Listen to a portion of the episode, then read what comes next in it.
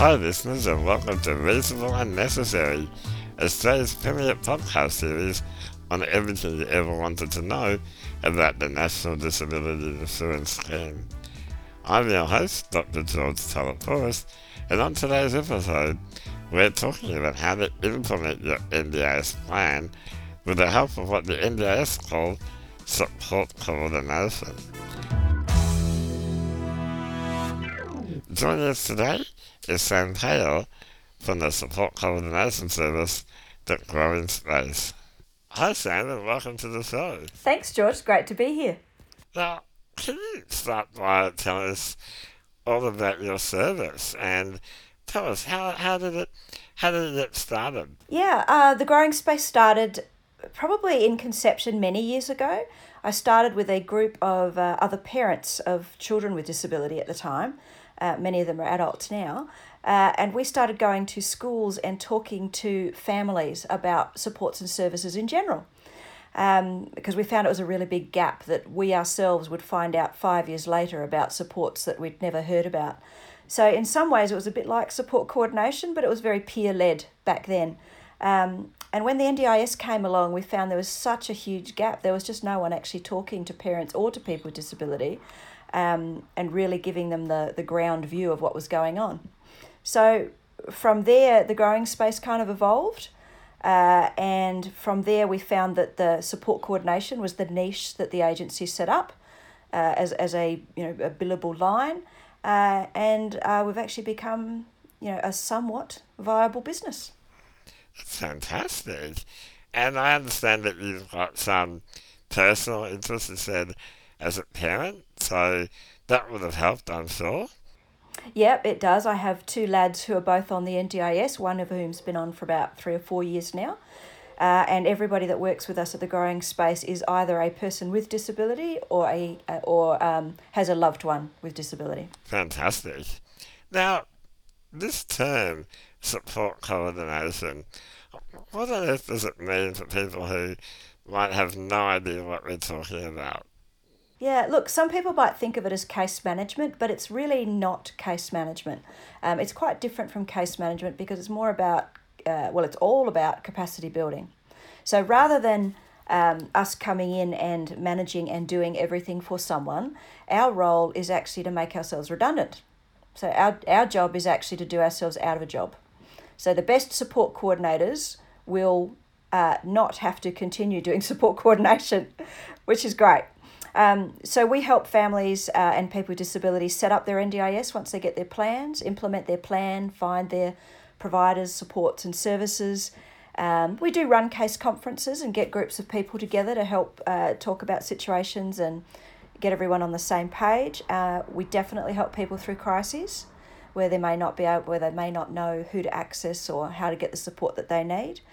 Um, I think that's pretty much the crux of what a support coordinator does. We also, well, at the growing space, we take great pride and work very hard to help people look at the big picture and to think about least dangerous assumption, which is, you know, always always thinking bigger than we've ever thought before and widening the world. You said the the the least dangerous assumption. What do you mean by that? Uh, so for people with intellectual disability, uh, they've probably grown up nearly all of their lives with people making very dangerous assumptions. So, if I were to use my son, for example, and I assumed that he was not able to catch a bus into his Saturday morning job in the city, I probably have just guaranteed that he would not catch a bus into the city.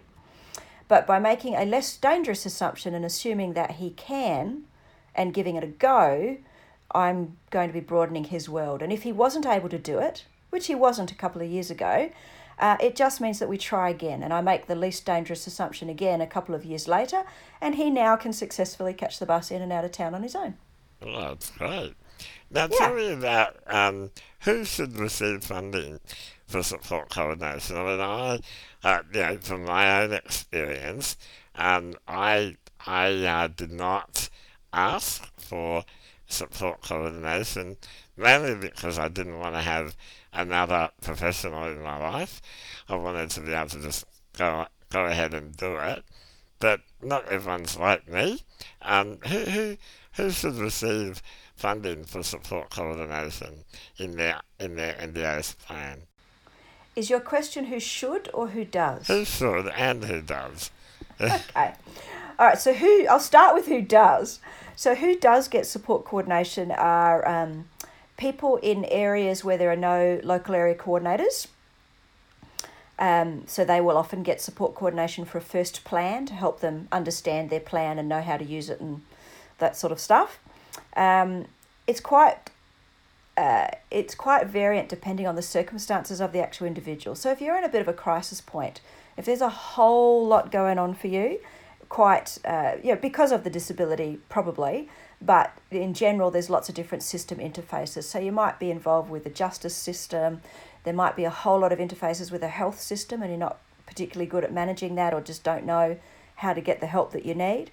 Um, could also be if you're at a big life stage change. So if you're moving out of home or if you're leaving school, there are changes in life. They're, they're big changes in your life that might require some more support around those. Uh, if you live in a group home or supported accommodation and you've got no family, um, often you'll get support. Most, most people living in group home would get support, would get some support coordination. Um, I think basically where there's a lot of complexities going on or extra vulnerabilities, you might have uh, you might not have English as a first language uh, and need support from that direction as well. Okay, that's really interesting. Now, I, I understand that there are different types or levels of support mm-hmm. coordination, just to make things even more complicated. Um, what, what are the different types of, of support coordination that you can receive in the yep. in your plan? There are three different funding levels for support coordination, and then there's different levels of money or packages within those three levels. So the first or the lowest level would be support connection. That's funded at about $57 per hour. And that's really essentially for people in areas that don't have a local area coordinator. So you'll find that if you're in an area with local area coordination, um, you're not likely to get support connection at all because your local area coordinator should be doing that job. That's falling over a little bit in this stage of the scheme because the local area coordinators are overrun with doing plans and not not prioritising plan implementation and helping people. So it's a bit of a problem. Um, but that's generally how it should work and will work as the scheme rolls out better. So the next level is support coordination. That's the standard level, and that's what most people that get support coordination will get. So that's funded at about, I think it's $94 an hour uh, and that's where someone you know you might you might only be funded for an hour a month or two hours a month of support coordination and they can help you on an ongoing basis they'll also probably help you with getting ready for your plan review at the end of your year so ready for your annual review helping get the reports together and evidence and, and talking about your new goals and those sorts of things and then the third level the highest level is specialist support coordination and that's funded at the therapeutic rate. So you really need to be either a psychologist or a developmental educator, an OT, somebody like that, um, and they're funded at that quite high level of $179 an hour. And that's really for people in a full on crisis, uh, homeless, um, lots of stuff happening in your life. Maybe you've just come out of jail, those sorts of things. They're times when you're more likely to get specialist support coordination.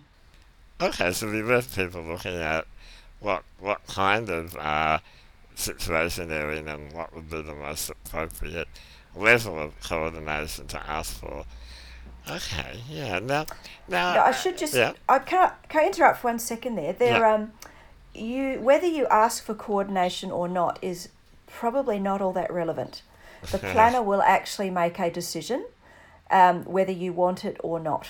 So I'm going to actually hypothesize, George, that you probably should have accepted support coordination so it was there if you wanted it, which meant you don't have to use it, you don't have to engage a support coordinator, but the money is there if you need it.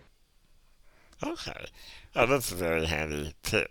And hey, even I'm still still learning about this, as we all are. yeah, absolutely.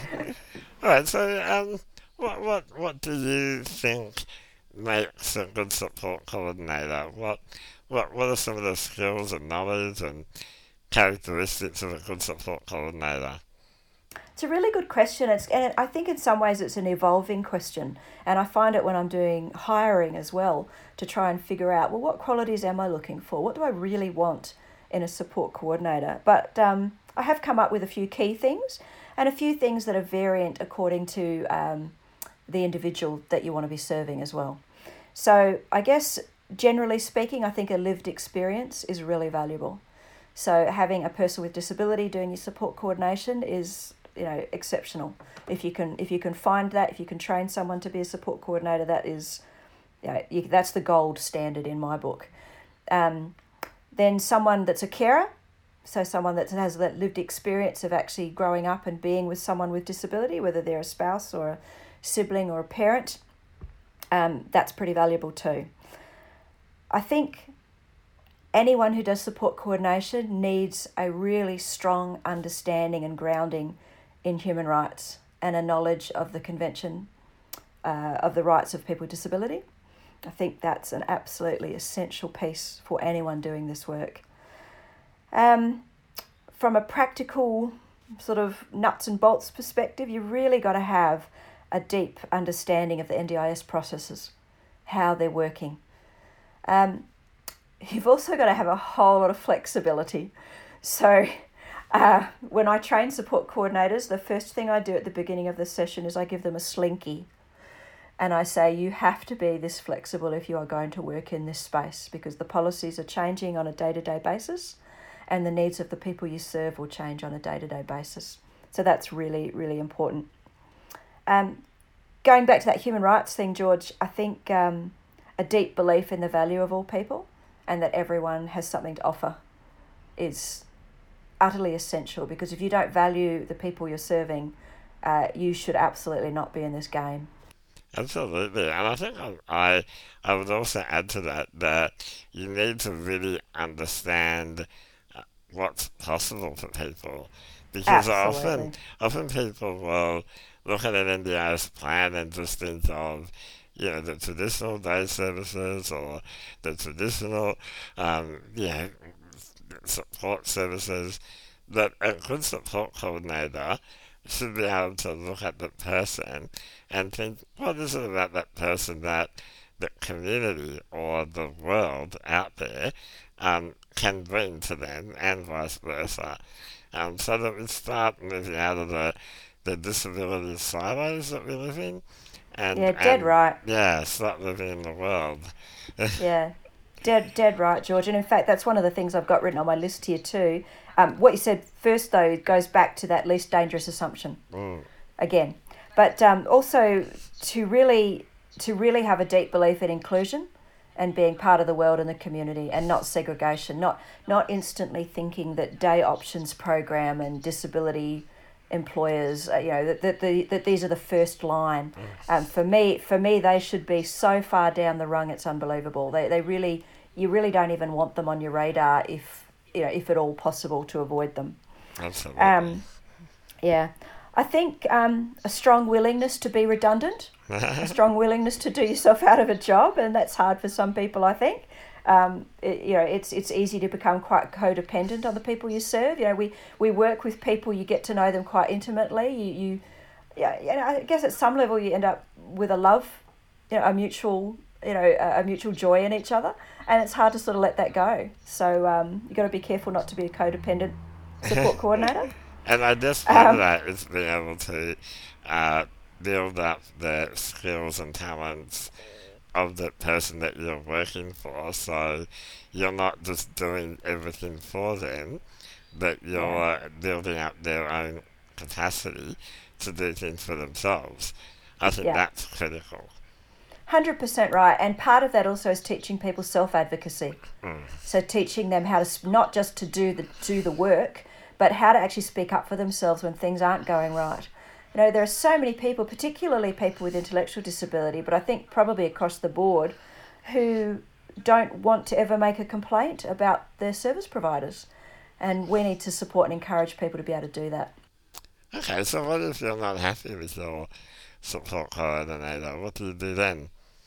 Well, I'm going to go back a step from that, George, because if um, uh, if you're unhappy with your support coordinator, you should be able to make a complaint to that support coordinator. Sorry, going going back from that, the first thing is to make sure that when you choose a support coordinator, that they are not from the same company that provides any of your other supports and services.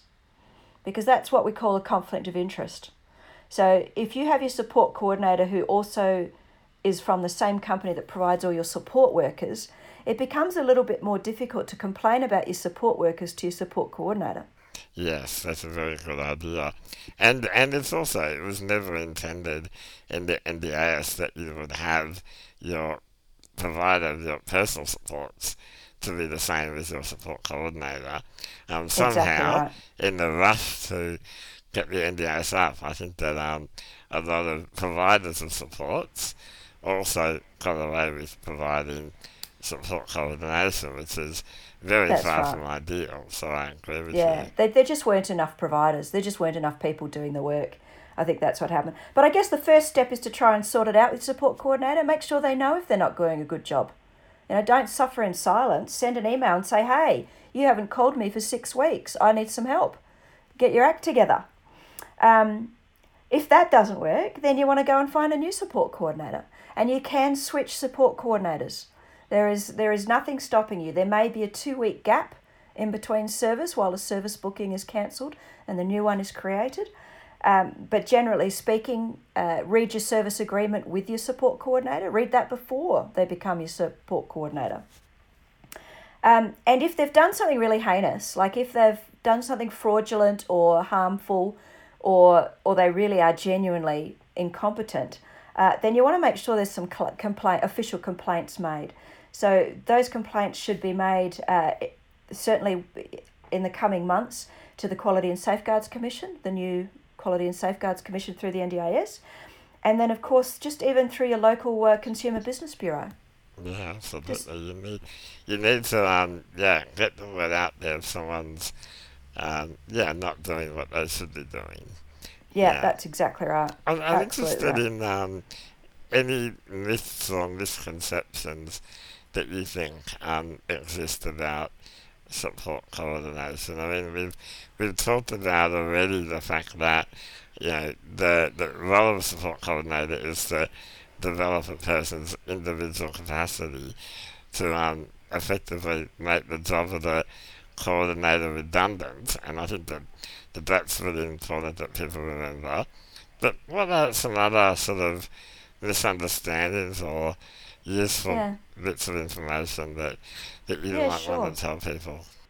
Yeah. Um, and as much as I, going back to that redundancy thing, look, there are going to be people who will always need extra support. They will always need support coordination. But most, most people won't. And certainly most people, it can be reduced at some level. But about the misconceptions, um, I think the first one is uh, some people think the support coordinators do everything for you.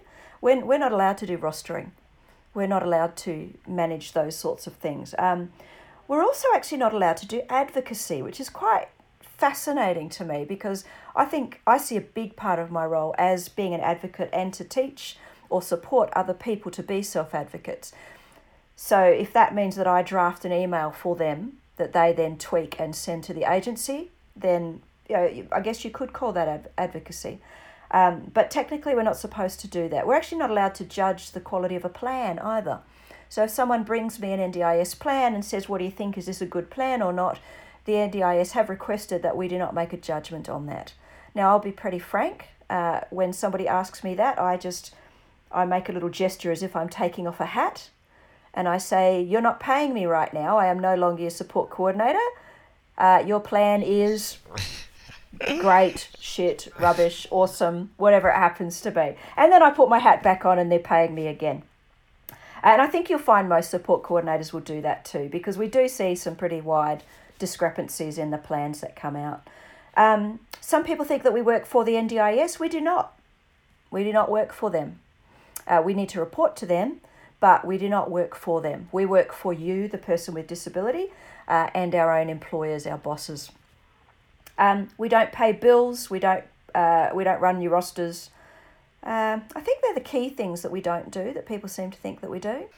Okay, so effectively, um, in terms of the, the coordination role, my understanding from what you're saying is it's not about advocacy or or, a rostering, um, but it's about bringing together the different parts of the plan that will effectively allow that person to um, fully implement that plan to a point where they achieve the goals of the plan. Is that right? Abs- absolutely. We are all about the outcomes. So we really want people to think big and really think outside the box. And, you know, a lot of people have never heard of a micro enterprise or of a circle of support. There's a whole lot of things out there that can really help people live bigger, fuller, you know, awesomer lives. Um, and I think our role is to open those doors. It's not to, it's not even necessarily to walk through those doors for everyone, but at least to open that door. Sometimes we walk through those doors with people, but we really need to know how to open them. That's a very, very um, important thing that people remember that that support coordination is there to help you get to your destination or your your your desired goal, you know, and and um, if that's not happening, you might want to look at you know having a uh, a serious talk with your support coordinator or, or looking elsewhere, and that's what I think is very empowering about the NDIS. We're no longer trapped to one provider. We can we can shop around. Yeah, absolutely right. Okay. Okay. Um, are there any um, final thoughts or, or um, I guess, advice that you'd like to impart to our listeners about um, support coordination if they if they they, they they may have just received that plan and that plan says you know this much funding for support coordination and they're like okay great but what do I do now what, what any any pointers or ideas for that? I think um, when you're when you're looking for a support coordinator, I think you want to ask them have they read the NDIS Act because I don't believe you should be a support coordinator without an understanding of the legislation because that underpins everything. Mm-hmm. So I think that's a really good question to ask people, um, and and set some expectations early. Find out from your coordinator. Look, how often are you going to contact me? What is the best way to contact me? How, how, how do we how do we work together? Read that um, read that service agreement really thoroughly. Really understand what you're getting in for. And how can people find a support coordinator in their area? How do they do that? Yeah, uh, you need to go onto the NDIS website and look at the provider uh, the provider listings. You can e- the most up to date is actually on the page that has a whole lot of um, PDF or doc files for each state. And if you go on there for provider listings, that'll give you the most up to date listing. And I think it's under lifelong learning. Can't remember the actual category.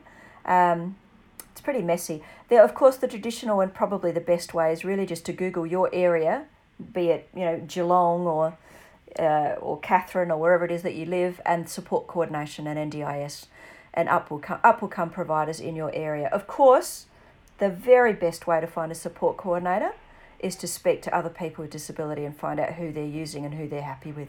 That's fantastic advice.